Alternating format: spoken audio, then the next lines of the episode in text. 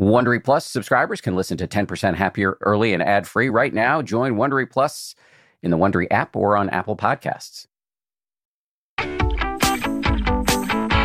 This is the 10% Happier podcast. I'm Dan Harris. Hey, everybody. How much better and smoother would your life be if you were not so owned by your emotions? If you could sit in a frustrating meeting without popping off unnecessarily, if you could communicate clearly with your romantic partner without being overtaken by frustration, if you could be afraid of taking risks or getting on airplanes or giving speeches, but do it anyway. One name for this skill is emotional intelligence. That phrase was popularized by my friend Daniel Goleman more than 25 years ago. Danny, which is what his friends call him, is a Harvard trained psychologist who, along with other contemplative luminaries such as Joseph Goldstein, Sharon Salzberg, and Jon Kabat Zinn, and many others, went to Asia back in the 1960s and discovered meditation and then made it a huge part of their lives and careers.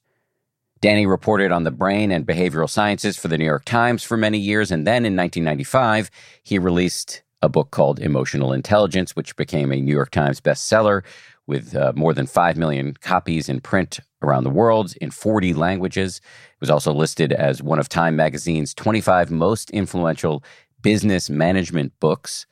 And in this conversation, we talked about the four components of emotional intelligence and how to develop them, impulse control and how it relates to childhood development, a phenomenon called amygdala hijack, how emotional intelligence helps us to have more powerful relationships and be attuned to other human beings, empathy and relationship management in the age of Zoom.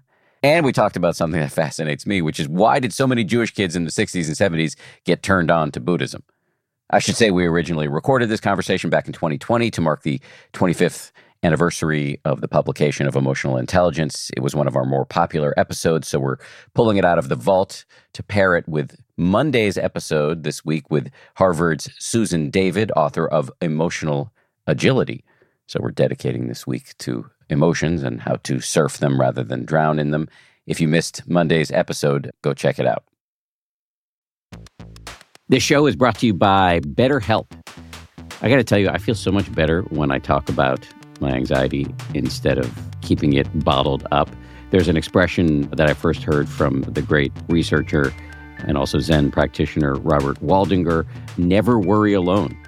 Our temptation many times is to keep it bottled up, but the data really show that the people who do the best in life, who live the longest and are the happiest, have strong relationships with people with whom they can talk about whatever's going on in their lives.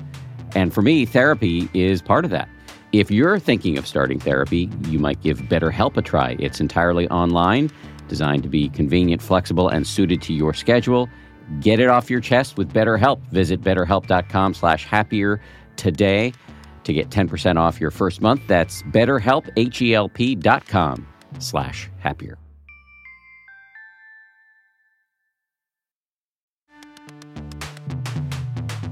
As they say at Amica, empathy is our best policy. Whether you need auto, home, or life insurance, they're ready to help you protect the things that matter most to you. They're a mutual company, customer owned, in service to you. Amica representatives are here when you need them, and you can take comfort knowing a real person will be there on the phone to take care of you because the greatest measure of their success is your satisfaction.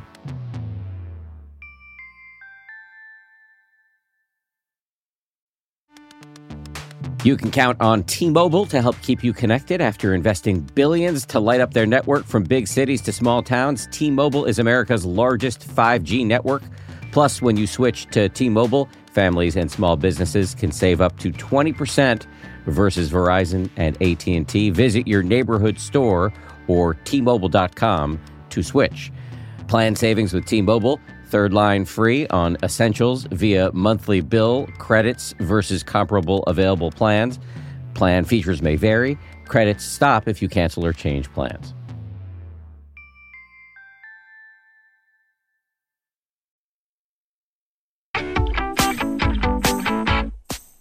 My friend Danny Goleman, good to see you. Wonderful to see you, Dan. You wrote this obscure book called Emotional Intelligence 25 years ago. I, I kid because it became a massive bestseller. And let me ask you a really basic question What is emotional intelligence?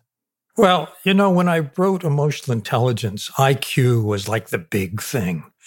And it was really speaking to people's overemphasis on purely cognitive abilities. So, emotional intelligence means being intelligent about your emotions. And, you know, the way I look at it, there's four parts to that. There's being aware. Self awareness is a very big part of it. Knowing what you're feeling, why you're feeling it, how it impacts you. Then managing your emotions, using that self awareness to get over your upsets and, you know, encourage your positive emotions, your motivations, and so on. And then empathy, tuning into other people and what they're feeling. And to do that, you have to pick up a lot of nonverbal cues. People don't tell you in words, they tell you in other ways, facial expression and so on. Then putting that all together to manage your relationships well, to be effective with other people. That might be the most visible part of emotional intelligence. But interestingly, self awareness, the least visible part, turns out to be foundational. When you talk about self awareness within the EQ context, is it the same thing as mindfulness? Well, I would say mindfulness is an application of self awareness. Mindfulness in mindfulness practice, you watch your mind very carefully. You don't let yourself get sucked into this thought or that thought. You don't judge it. You see it. You acknowledge it. You let it go. That's definitely self awareness, but you don't have to be a mindfulness practitioner to be self aware. Anybody can do it anytime. What are you experiencing right now? What are you thinking about? What are you feeling? The answers to that are all self awareness. It seems like it might be much easier to do if you've got a mindfulness practice. I would say that a mindfulness practice is the equivalent of getting cardiovascularly fit. You know, the more you work out, the more you ride your bike, the more you do the treadmill, the more you do whatever it is, uh, the easier it gets. You, you become more able to exercise for a long time. And the same thing with exercising your mind, which is what mindfulness is. It's a mental workout.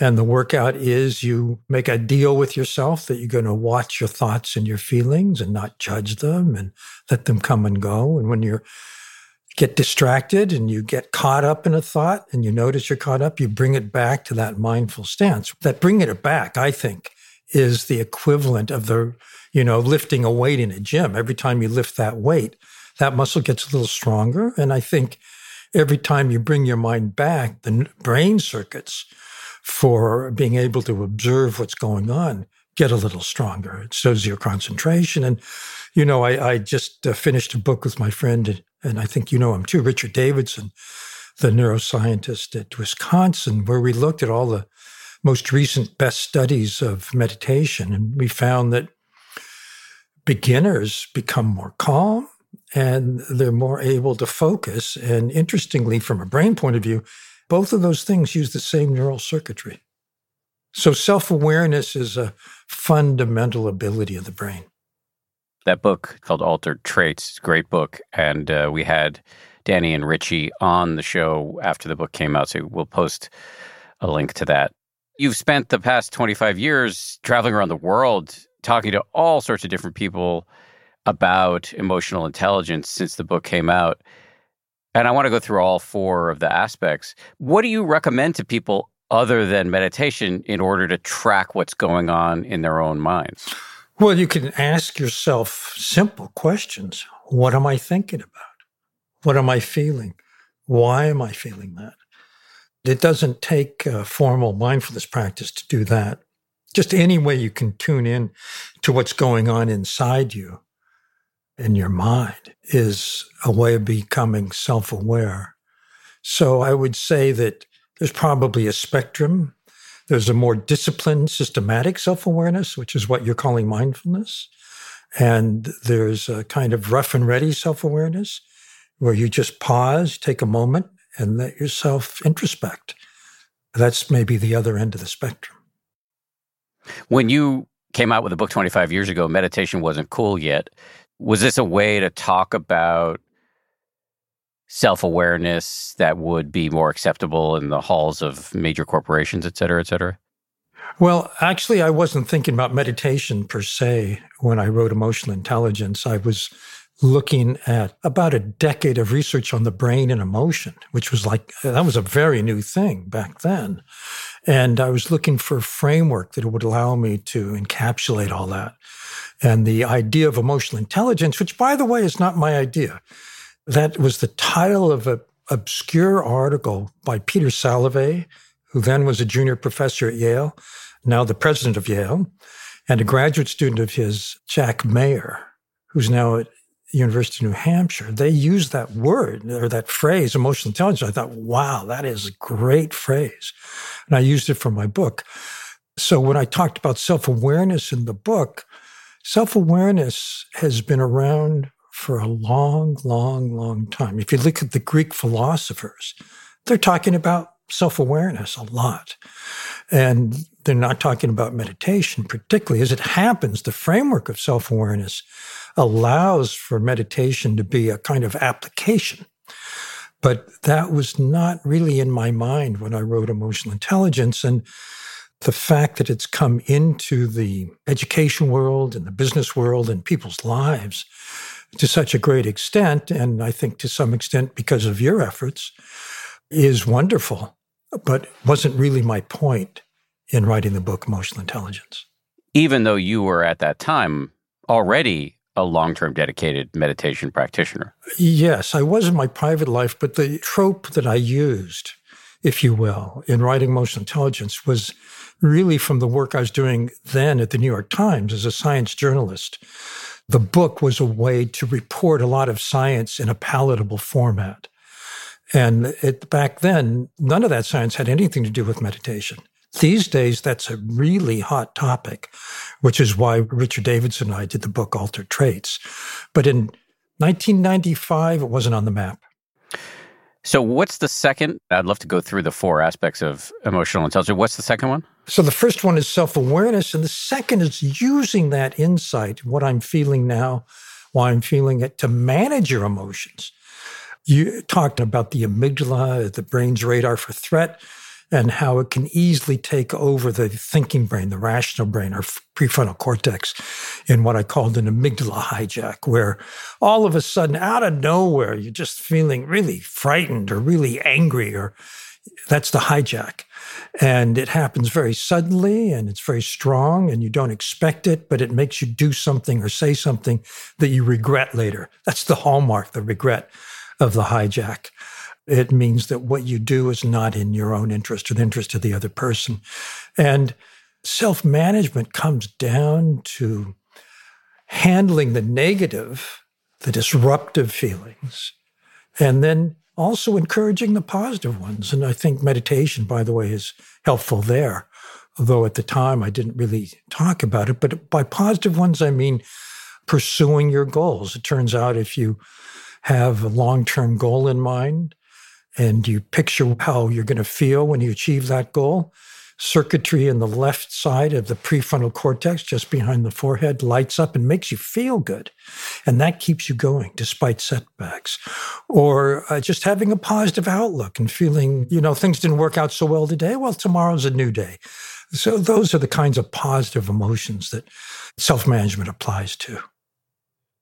For pretty understandable reasons, you didn't want to be waving the meditation flag around too prominently. So, what do you recommend for dealing with an amygdala hijack? Well, the antidote to the amygdala hijack is what's called cognitive control. Basically, the definition, this comes from, I think, Viktor Frankl in his wonderful book, Man's Search for Meaning. So, Frankl was in concentration camps for about four years and survived. And he was a psychiatrist and he proposed a therapy based on finding your purpose or meaning in life. And Frankl, in his book, says that maturity essentially is widening the gap between your first impulse and what you actually do or say. And in that gap, you can decide, well, you know, my first impulse maybe was uh, amygdala hijack. I'm not going to do that. and then do something more effective. That's real self management. That's the core of self management. And you can enhance cognitive control any number of ways. When you don't have that ice cream for dessert that you could have ordered, you're exhibiting cognitive control. When you tell your kid, well, do your homework first and then you can uh, play a video game, you're teaching your child cognitive control. There's a Sesame Street segment with the Cookie Monster where he's trying to join the Cookie Connoisseur Club. In order to do that, he has to learn to sniff the cookie, look at it to see if there's an imperfection, and then take a nibble. Well, that's very hard for Cookie, who is impulse embodied. But that's teaching toddlers cognitive control. He manages to do it finally. So there's lots of ways to enhance cognitive control. Counting to 10, classic. That's a cognitive control trick. Taking a deep breath. Taking a deep breath, cognitive control.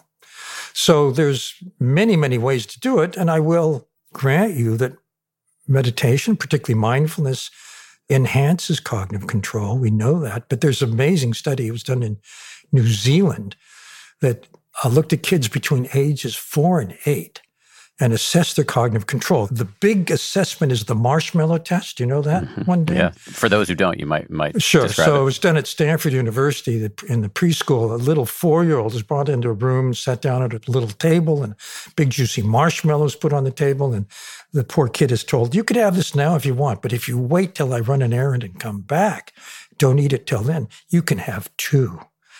And then the experimenter leaves. That poor kid is just sweating out the seven or eight minutes. And about a third of them gobble it on the spot, and about a third wait the endless time and get two. They're tracked down 14 years later. And the two groups are compared. And it turns out that the kids who gobbled still can't delay gratification in pursuit of their goals. That's what this is a test of. They don't get along as well with their friends. And the kids who waited had a huge advantage on their college entrance exam score, which was a surprise, but it means they learned better. And in New Zealand, they tested kids on cognitive control. There are many different tests. That was one of them. Then they tracked them down in their 30s and they found how they did as a kid on cognitive control predicted their financial success and their health stronger than IQ in childhood and stronger than the wealth of the family they grew up in. It's just, it's a great leveler. It's independent ability. And it turned out the kids who by age eight got good at it, but weren't so good at four had the same advantages. And we know it can be taught. So I've become a big advocate in teaching uh, these skills of emotional intelligence to kids in school. It's called social emotional learning. It's actually a program that's become worldwide. But that was another point I made in the book. So the second part is emotional management, self management. Can I stop you on, on the marshmallow test for a second? Yes, sure, of course. Because uh, the marshmallow test haunts me. I'm reasonably good. Anybody who's written a book, you both of us have written books, right. is reasonably. It's a marshmallow test yes, itself. it's horrible. it's a leap of faith. Often takes years to write a book, and you're hoping that it doesn't suck uncontrollably. The process will, but you're hoping the product won't. You're really delaying all sorts of gratification. I've described it as being like on the cusp of a sneeze for four years. It's just horrible. right. So I can do that. I'm complaining the whole time, as you've just seen, but I can do it. But if you put a marshmallow in front of me, I'm going to eat it. And same thing with an Oreo or whatever. I have no cognitive control around the actual marshmallow. So I have sometimes trouble computing these two things. So think about domain specificity. Eating is a different skill set and a different temptation set than writing a book. You happen to be good, or at least willing to endure writing a book. I wouldn't put a lot of dessert no. in front of you. so domain specificity that helps. Okay, so so sorry, you were I think I'm going to move on now to the third sphere. Yeah. So the third is empathy, which is self awareness turned outward. You're turning into someone else, and you're picking up what they're feeling particularly, and you're doing it without them telling you what they feel because people don't ever tell you in words or very rarely. Maybe your wife does, but very few people will tell you in words. They tell you in tone of voice and facial expression and nonverbals. So you're picking up nonverbals. And there are three kinds of empathy. One is cognitive. You know how that person thinks about things. You can get their perspective. You know the words they use to cut up that part of reality, the mental models, it's called technically. And this makes you a very good communicator. You can imagine, you know, people who write books, for example, need to have this kind of empathy because you need to know what words to use so people will A, want to read and B, understand. Uh, the second kind is emotional empathy. And these are based on different parts of the brain, by the way. This is based on newly discovered circuitry, the social brain, which is largely the forebrain. And these circuits form a brain to brain link, a kind of silent back channel for any time you're face to face in front of someone. This is sensing what the other person feels and you pick it up because you know because your body's picking it up for you. You sense their feelings immediately. And that is the basis of rapport, of feeling close to someone. The nourishing interactions we have in life are based on this. But neither of those kinds of empathy necessarily make you a caring person. So that people who are Machiavellian, who are manipulators or sociopaths, can use this information to get people to do what they want. You can use it, for example, in a, an election message. You can use it in marketing. You can use it not necessarily in the best interest of the other person. What you want is the third kind of empathy, which is technically called empathic concern. It means you care about the person, you have their well being or best interests in mind. That's the basis of this kind of empathy, is basis of compassion, of wanting to help out the other person. So there are different kinds of empathy, but that's the third part of emotional intelligence. In my world and your world too, we talk about the practices that one can use to boost one's compassion or empathic concern the Brahma Viharas or the loving kindness and Karuna practices, Metta and Karuna practices, where you envision people and then silently send them phrases. May be happy, may be free of suffering. What are the recommendations for building this muscle of empathic concern? I call that whole set of exercises uh, the circle of caring, where you might envision someone you're grateful to in your own life and wish them well. You hope that they be safe or happy or healthy, that they have a life that's fulfilled. And then bring those same wishes to yourself and then to people you love and people you happen to know and then to everyone everywhere. That's basically the format that you're talking about. And it needn't be within a spiritual framework or even a religious framework. I think it can just be human caring. The Dalai Lama actually talks a lot about how every major religion shares the value of loving others and of compassion. Certainly, there's exercises in Christianity that do this. And he often complains, in fact, that Buddhists, by and large, don't do as much actual work that's compassionate compared to, say, Christians who will go to, you know, on very poor parts of the world and set up a school or a health clinic and so on. But at any rate, he says it's not enough just to wish well to other people. He wants to see people actually do something. But that's compassion action. And by the way, it turns out that the exercises you're describing, research shows, do make people more likely to help out, more likely to, for example, give up a chair to someone on crutches and when there's no other option to give to a charity and so on. There's research at Max Planck Institute that suggests that this very kind of meditation that you're talking about or mind training in a non-spiritual framework enhances the brain circuitry that makes someone more likely to help out. So I think that any way you can do it is for the good. And I happen to value compassion personally as a, an ethic to act on the world. You've spent a lot of time with the Dalai Lama and you've written a book about him. Just to name, check another book that you wrote. It's called A Force for Good. So if people are interested in your work with the Dalai Lama, that's worth checking out. Coming up, Danny talks about a spectrum of compassion and the many forms it can take, how we can use breathing techniques to boost our emotional attunement, and how the aspects of emotional intelligence help us have better relationships. That and more right after this. The weather's getting warmer, time to ditch my jackets and sweaters for shorts and tees. I used to waste my money on clothing that would only last one season. That was until I found Quince. Now I've got high quality pieces that never go out of style that I will be wearing year after year. Quince has all the seasonal must haves like 100% European linen shirts from $30, performance polos, and versatile flow knit activewear. The best part all Quince items are priced 50 to 80% less than similar brands by partnering directly with top factories. Quince cuts out the cost of the middleman and passes the savings on to us. And Quince only works with factories that use safe, ethical, and responsible manufacturing practices, along with premium fabrics and finishes. I just made a big order at quince.com. I got two pairs of sweatpants that I've just had for like a week and I already love them. I'm wearing them all the time. Sweatpants are a huge deal to me uh, because I work from home and I want to look reasonably good, you know, in front of my wife and stuff, but uh, I want to be comfortable. And uh, the Quince sweatpants uh, do the trick. For me, the bottom line is uh, they've got good looking stuff at low prices. Not a bad recipe. You should go ahead and upgrade your wardrobe. Go to quince.com slash happier for free shipping on your order and 365 day returns. That's Q-U-I-N-C-E dot com slash happier to get free shipping and 365 day returns. Quince.com slash happier.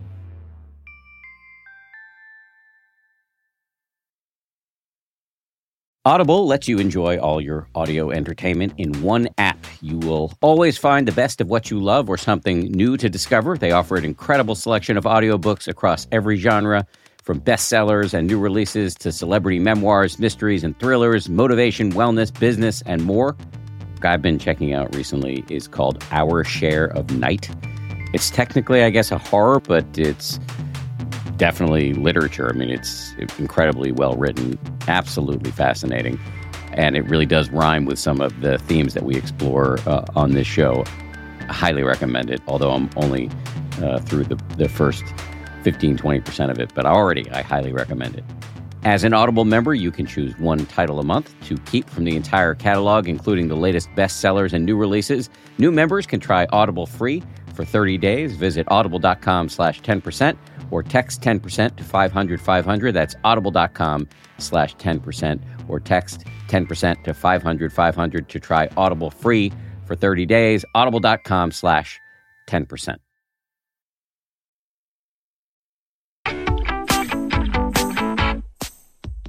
I'm curious when you wrote emotional intelligence, what did you recommend people do to boost these capacities given how important they are? So, Dan, I, emotional intelligence is not a how to book. I didn't recommend. I said, here's what it is and why it matters. Interesting. And I leave it to the reader to find out. Now, since then, I've gotten more involved in how you do it.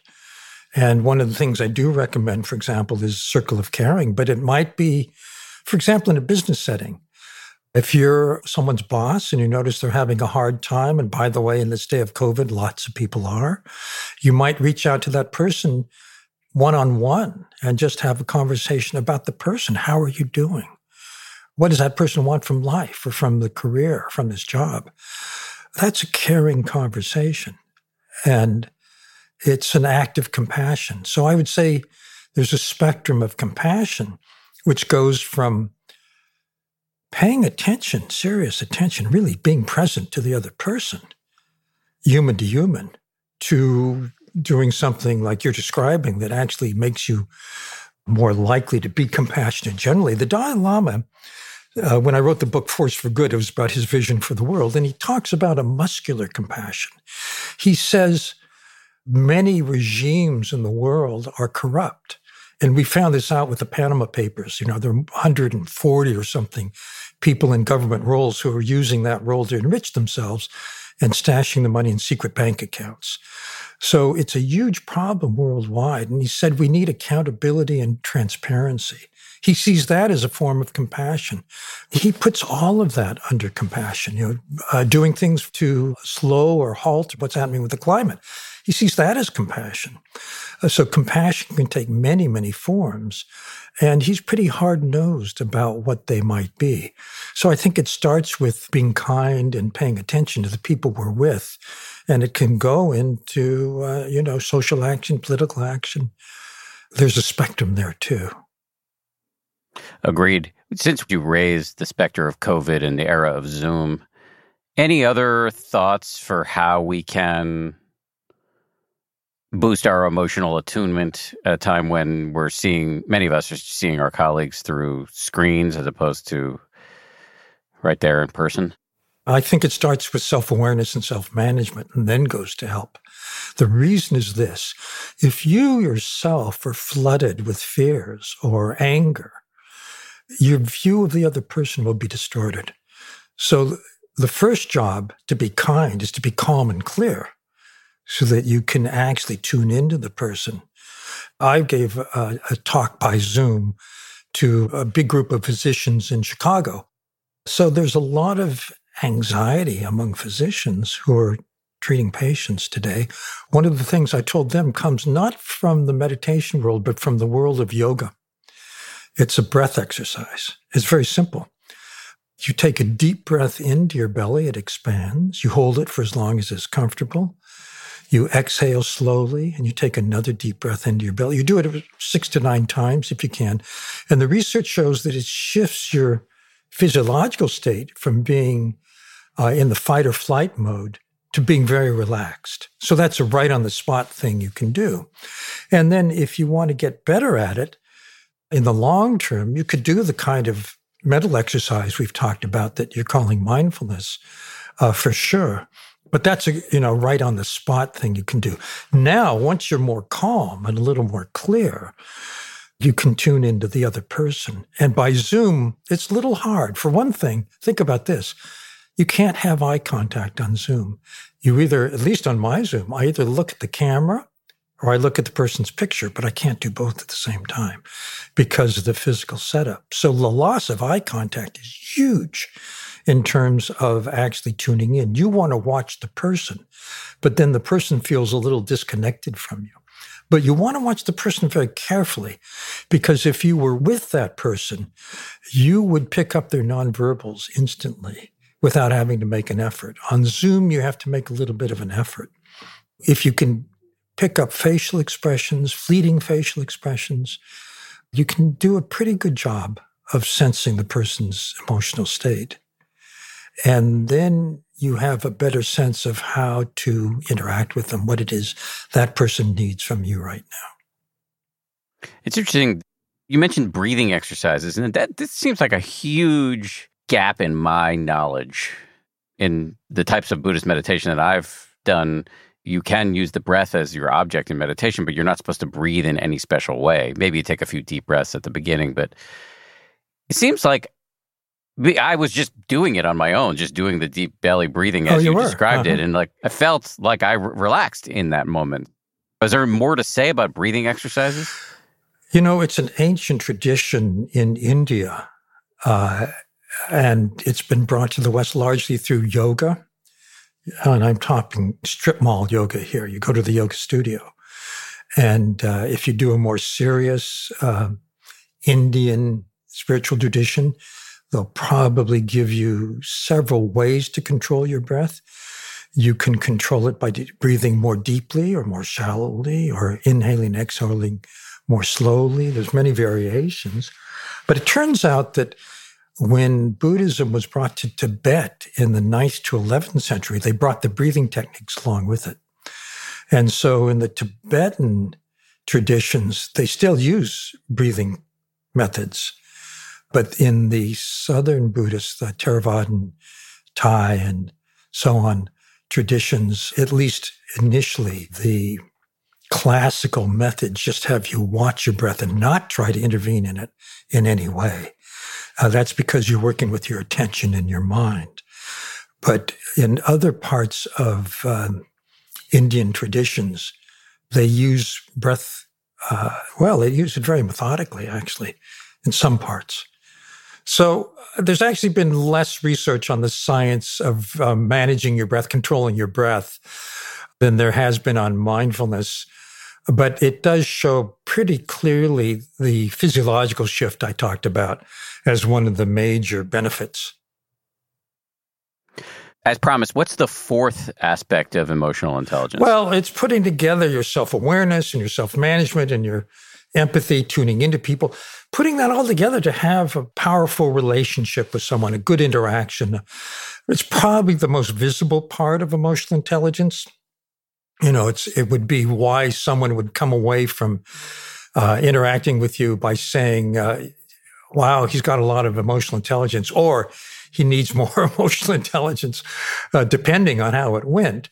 But how it went is largely the outcome of, uh, you know, how you are able to put together your tuning into the other person and how you're handling yourself. And so relationship management is essential for a good marital relationship, being a good parent, being a good teacher, a good colleague, a good leader, good boss. It matters all over the place. And it's how people pretty much evaluate other people in this dimension, how things went when we interacted.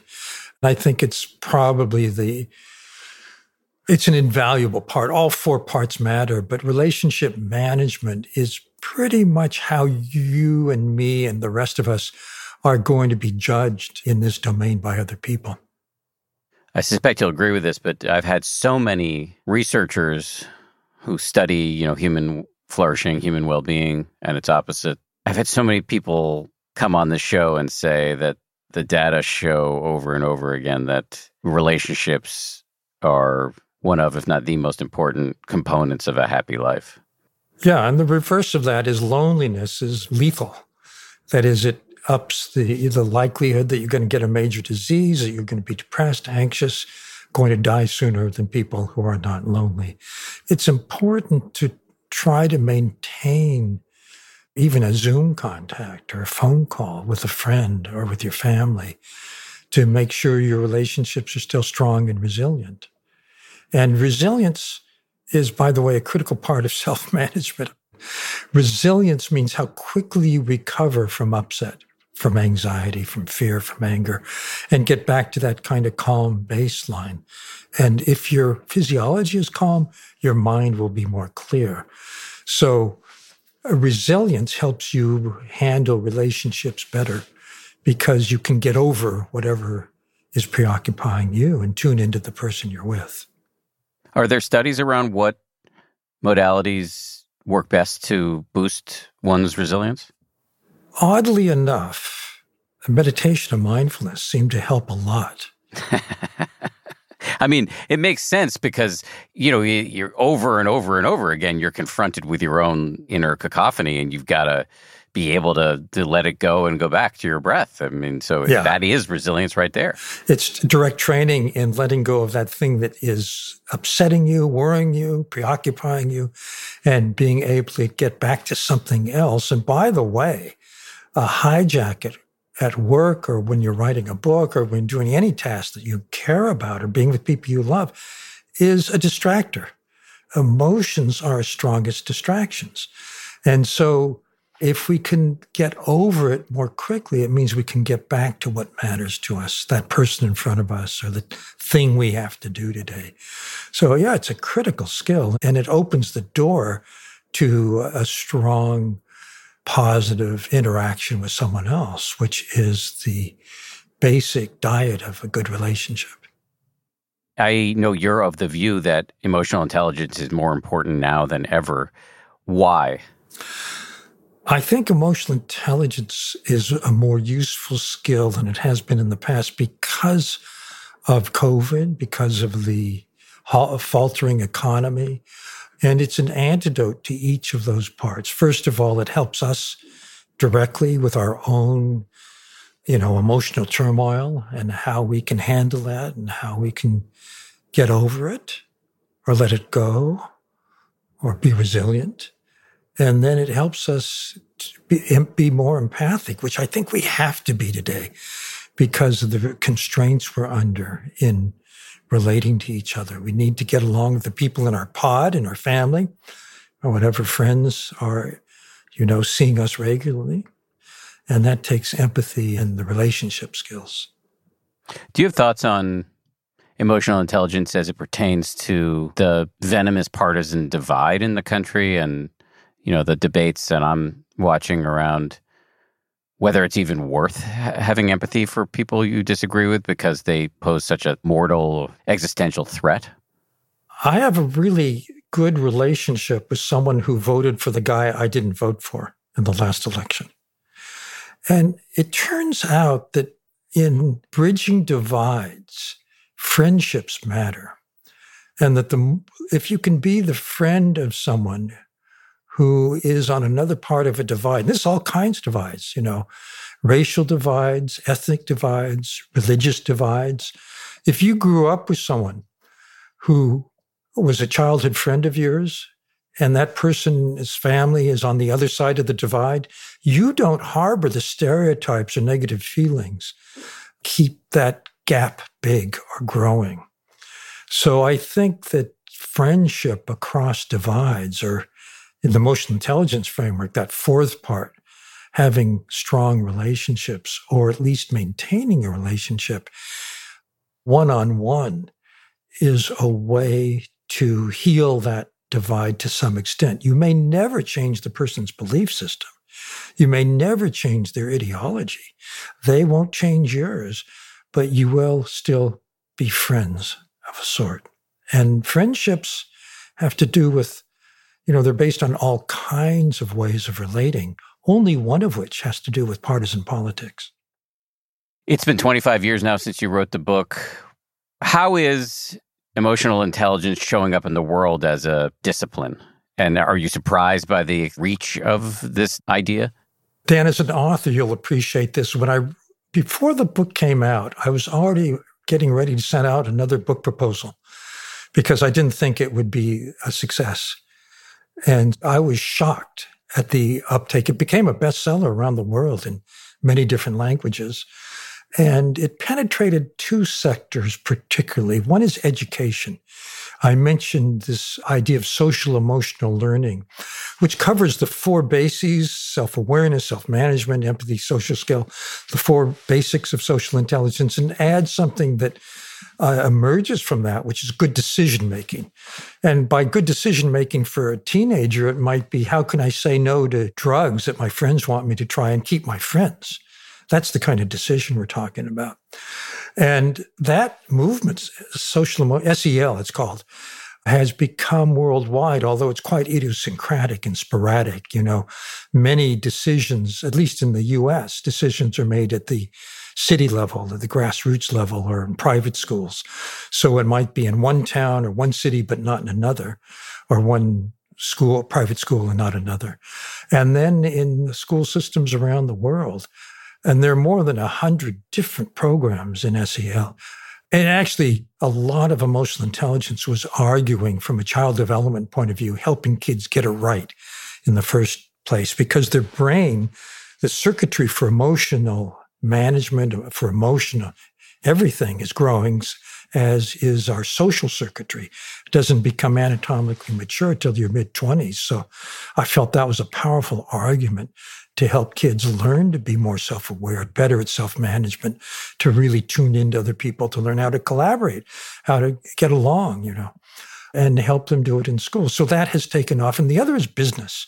I was surprised. I had one small chapter called Managing with Heart and Emotional Intelligence. And it all of a sudden, I was surprised to get a lot of requests to speak in business settings I hadn't expected it at all, but it's taken off there. I'm just doing an article for Harvard Business Review on building an emotionally intelligent organization because the data is very strong that if you have emotionally intelligent leaders, if you have emotionally intelligent teams, it helps by business metrics, hard metrics of growth, of profit.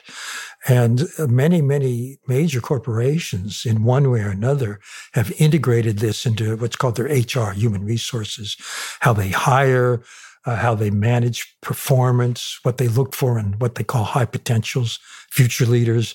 And in the training and development of leadership, they may hire people because they're good at, you know, software writing, but they assume that they can learn to be better at emotional intelligence, which is going to help them persuade people on their software team to pay attention to this idea they had or going to help them get along and collaborate as a team member or become a good leader. So it's taken off, I would say, worldwide to my shock, and particularly in business and in education. I'm thinking of that uh, the Harvard Business Review article you're working on right now, and the question that came to mind for me. Some people in the audience might be thinking, "I'm not running the organization I'm in. How do I get my bosses to be more emotionally intelligent?" you know, that's a question I'm frequently asked. And one thing I caution people is do not confront your boss and say, you need more emotional intelligence because it's your boss after all. However, you may find allies in the organization, maybe peers of your boss. You can talk to your boss about, you know, maybe you could use a little help in how you give performance feedback. That's something people often do in a way that's damaging instead of emotionally intelligent. Um, curious about your meditation practice these days. You've been practicing for quite a while. You've studied in India. You're close to the Dalai Lama. Who do you consider your teacher these days, and what is the main emphasis of your teacher? Uh, well, I segued from a kind of advanced form of mindfulness called Vipassana or insight meditation to uh, kind of a Tibetan cousin of that, which is called Dzogchen. And the first segue actually was done along with uh, Joseph Goldstein, Sharon Salzberg, Sam Harris, people whom you may know, who are still major teachers in the insight tradition, the mindfulness tradition. But we were interested in how the Tibetan practitioners were doing a kind of what seemed to be a more subtler, subtle form of uh, this practice. And I've kind of stuck with that. My main teachers along the way, some of them have passed on. One was Tulku Urgyen Rinpoche, who was a meditation master who was trained in Tibet. Another Nyoshul Khen Rinpoche, same.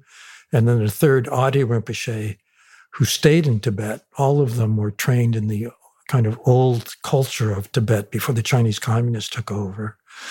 And then their students, particularly the sons of Tulku Urgyen, Chokyi Nyima Rinpoche, Mingyur Rinpoche, and Tsoknyi Rinpoche, actually with whom I'm writing a book on meditation right now. So I've stayed in that tradition, and that's my practice to this day. Uh, Mingyur Rinpoche has been on the show a couple times.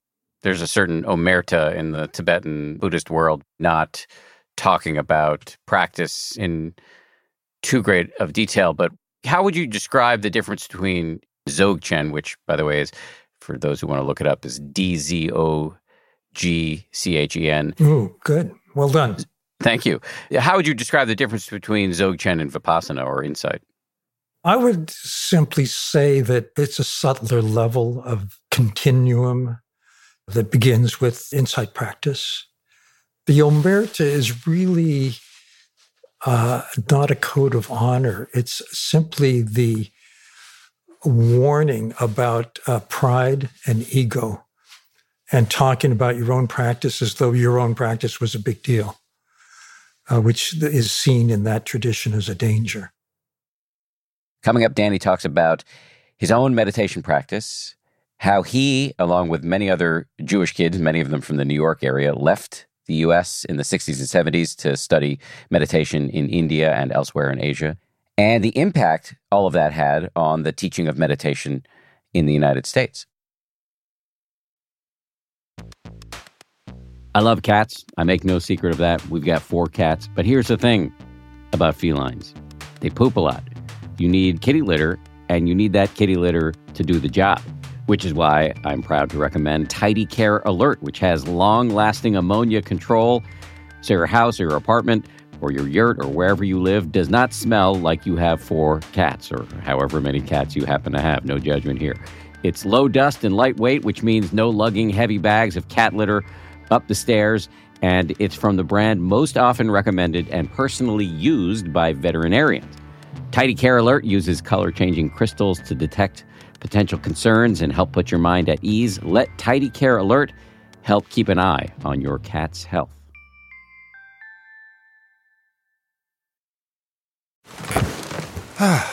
the comfort of your favorite seat is now your comfy car selling command center, thanks to Carvana. It doesn't get any better than this. Your favorite seat's the best spot in the house. Make it even better by entering your license plate or VIN and getting a real offer in minutes. There really is no place like home.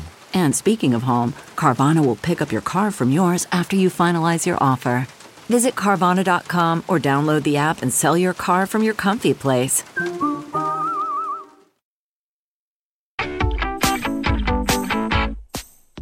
Do you find yourself just as committed to your practice these days as you were back then? Well, actually, uh, what got me uh, really committed was writing the book on meditation research with Richard Davidson, because I saw there was a kind of dose response relationship, as they say in medicine. The more you do, the greater the benefits. And he flew to his lab one by one, 14 yogis, all of whom do Dzogchen practice. And he found that their brains functioned in really interesting, positive ways that were rather different from ordinary brains. And that got me motivated. So now I try to keep as much of my morning free to practice as I can. And that varies from day to day. I believe there was some conclusion that retreat time is quite important. Well, there's a hint of that in the research. It seems that daily practice, you know, 30 minutes a day, uh, hour a day, whatever it may be, 10 minutes a day, is good for maintaining the progress you've made. But if you really, if you want to advance, uh, people seem to do that more quickly on retreat. By retreat, I mean going off somewhere where you have no distractions and then devoting all day for a series of days to just practicing. There's this whole I'm using this word tongue in cheek, cabal of people in your age bracket, Jewish, who went to India and elsewhere in Asia and learned meditation in the 60s and 70s and came back and really have had a, quite an impact.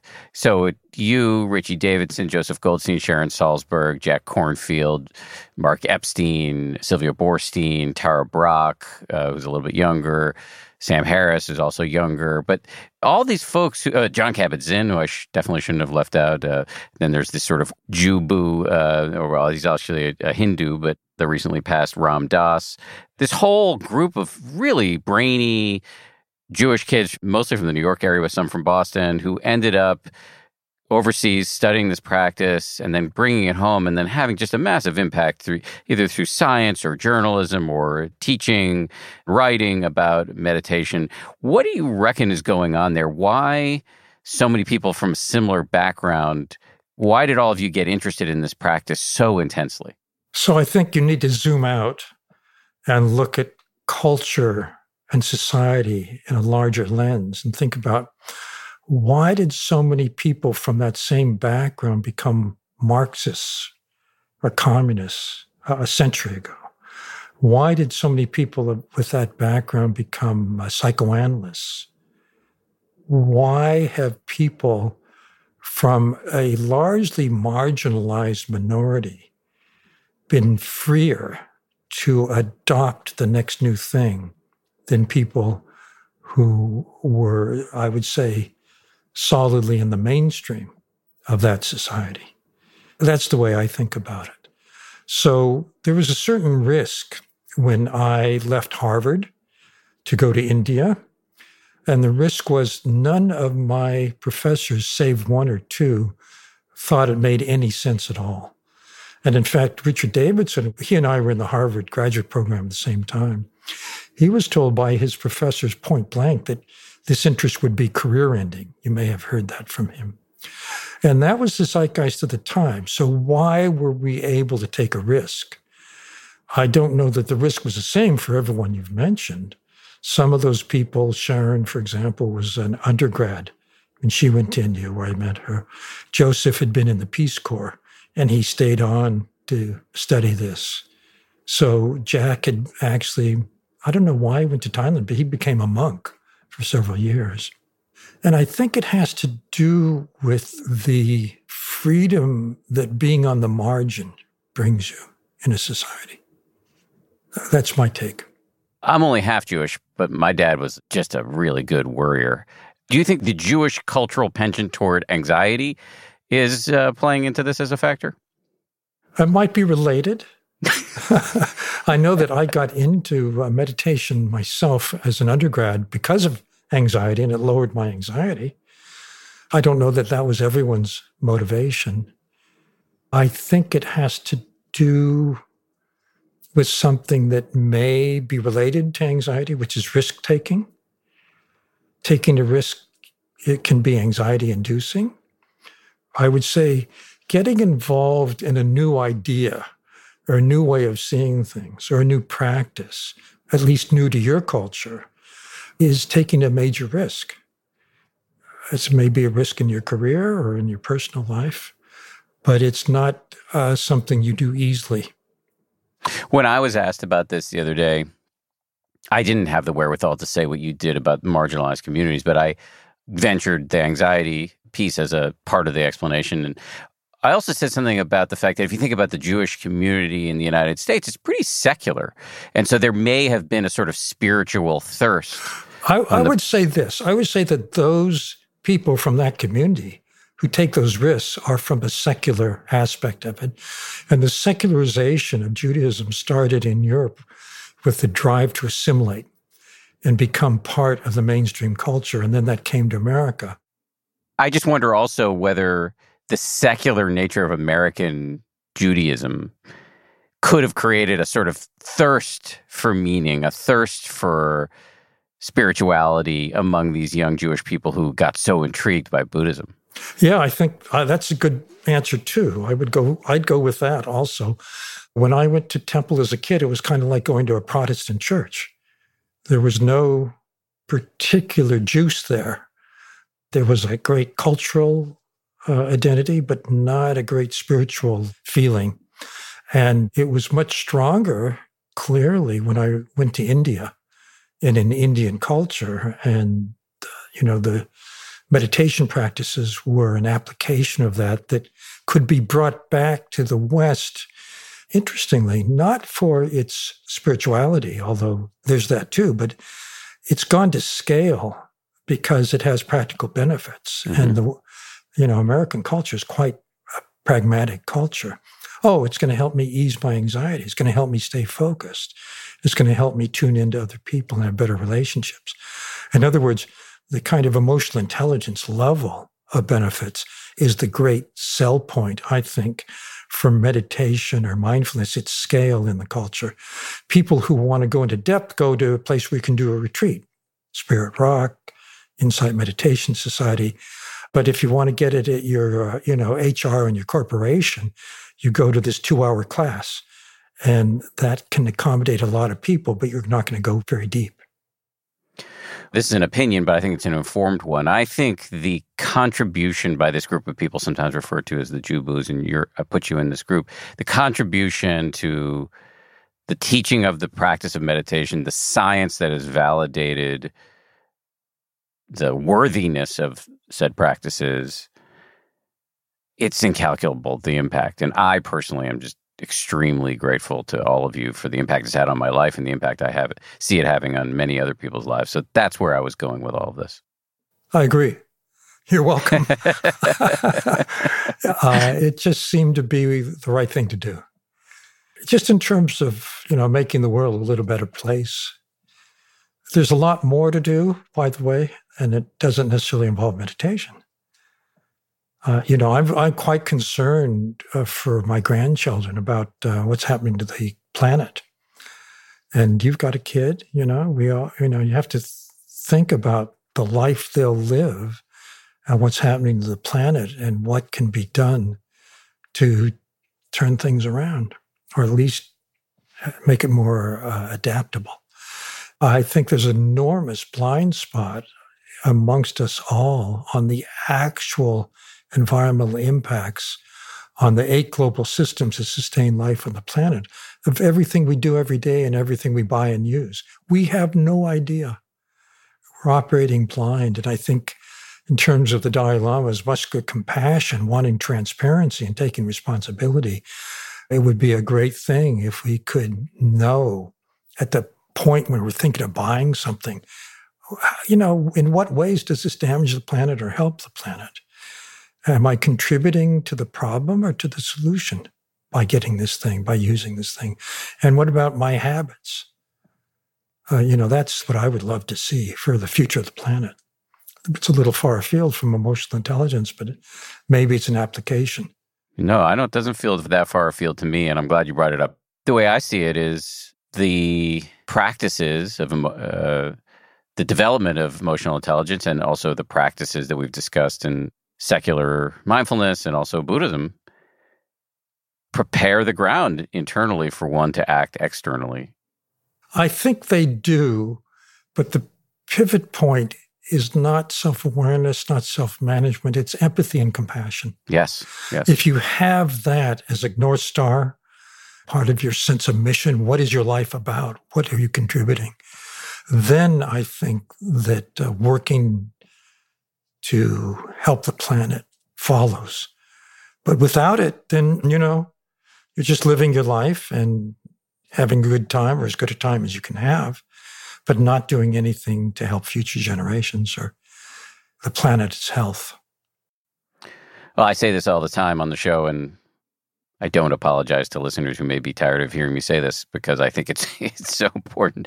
A huge shift in my own personal practice was turning in a more fulsome manner toward the development of empathic concern or compassion, mm-hmm. friendliness, mm-hmm. et cetera, et cetera. And I've seen how it's I mean, I am far from a perfect person. I have retained the capacity to be a schmuck in many, many, many ways, but I just seen how it shows up in my own mind in terms of my mm-hmm. own willingness to mm-hmm. turn toward other people's suffering and try to do something about it. Again, by no means a perfect person, but I think if I can do it, anybody can. Is I guess my yeah, and, and I'm glad you said what you said because I think it happens in small steps. It's not a major, uh, you know, huge transformation, but rather oh, I'm actually paying more attention to, here's one, a homeless guy. People who have become homeless say that one of the biggest shocks to them is how they become invisible. People walk right by as though they did not exist. Just stopping and talking to someone or stopping and give them something, something to eat, some money, means that you're noticing. That is a huge but small step. And it, I would say it's a metric for people who live in cities of how's your compassion meter doing. And there's lots and lots of analogs of it in all kinds of different realms. Do you, are you giving money to a charity? Are you volunteering time? Are you, is what you're doing moving the needle in that direction in any way? Danny, is there any question I should have asked but failed to ask? Yes. I want to talk about my podcast. So I'm excited that I'm going to join you as a podcaster. I am working with a team of people on a podcast called First Person Plural, which is we. It's about us. It's emotional intelligence and beyond. Uh, gets into things like uh, one of my first guests was Richie Davidson talking about well being. Laurie Santos, who taught that wonderful course at Yale on happiness. And um, I just had a talk yesterday with Lama Rod Owen, mm-hmm. very interesting teacher, talking about rage and love. I think a very positive, fruitful way. And I'm enjoying it because, you know, writing a book takes a long time. And you may have an idea you want to share with people, but it's going to be like two years or more before anybody sees it. And one of the nice things about podcast is instant or near instant gratification. I'm finding, I think, oh, I'd like to feature this idea or this person and this aspect of emotional intelligence or something else that really piques my interest. And I can do it pretty quickly by doing a podcast. Great job, my friend. Thank you for coming on. Thanks again to Danny Goleman. Always great to talk to him. This show is made by Samuel Johns, Gabrielle Zuckerman, DJ Cashmere, Justine Davey, Maria Wertel, and Jen Poyant, with audio engineering from the good folks at Ultraviolet Audio. We'll see you all on Friday for a bonus. If you like 10% Happier, and I hope you do, uh, you can listen early and ad free right now by joining Wondery Plus in the Wondery app or on Apple Podcasts. Prime members can listen ad free on Amazon Music. Before you go, tell us about yourself by filling out a short survey at slash survey.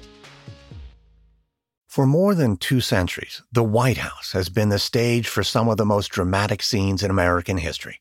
Inspired by the hit podcast American History Tellers, Wondery and William Morrow present the new book, The Hidden History of the White House. Each chapter will bring you inside the fierce power struggles, the world altering decisions, and shocking scandals that have shaped our nation. You'll be there when the very foundations of the White House are laid in 1792, and you'll watch as the British burn it down in 1814. Then you'll hear the intimate conversations between FDR and Winston Churchill as they make plans to defeat Nazi forces in 1941.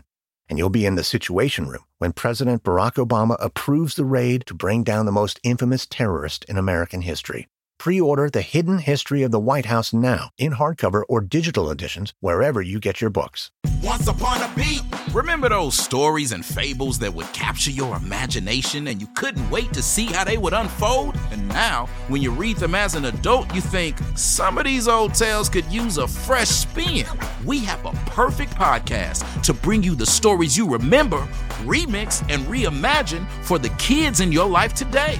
Join me, DJ Few, and my trusty turntable, Baby Scratch, as we spin up new tales in the New Kids and Family podcast, Once Upon a Beat.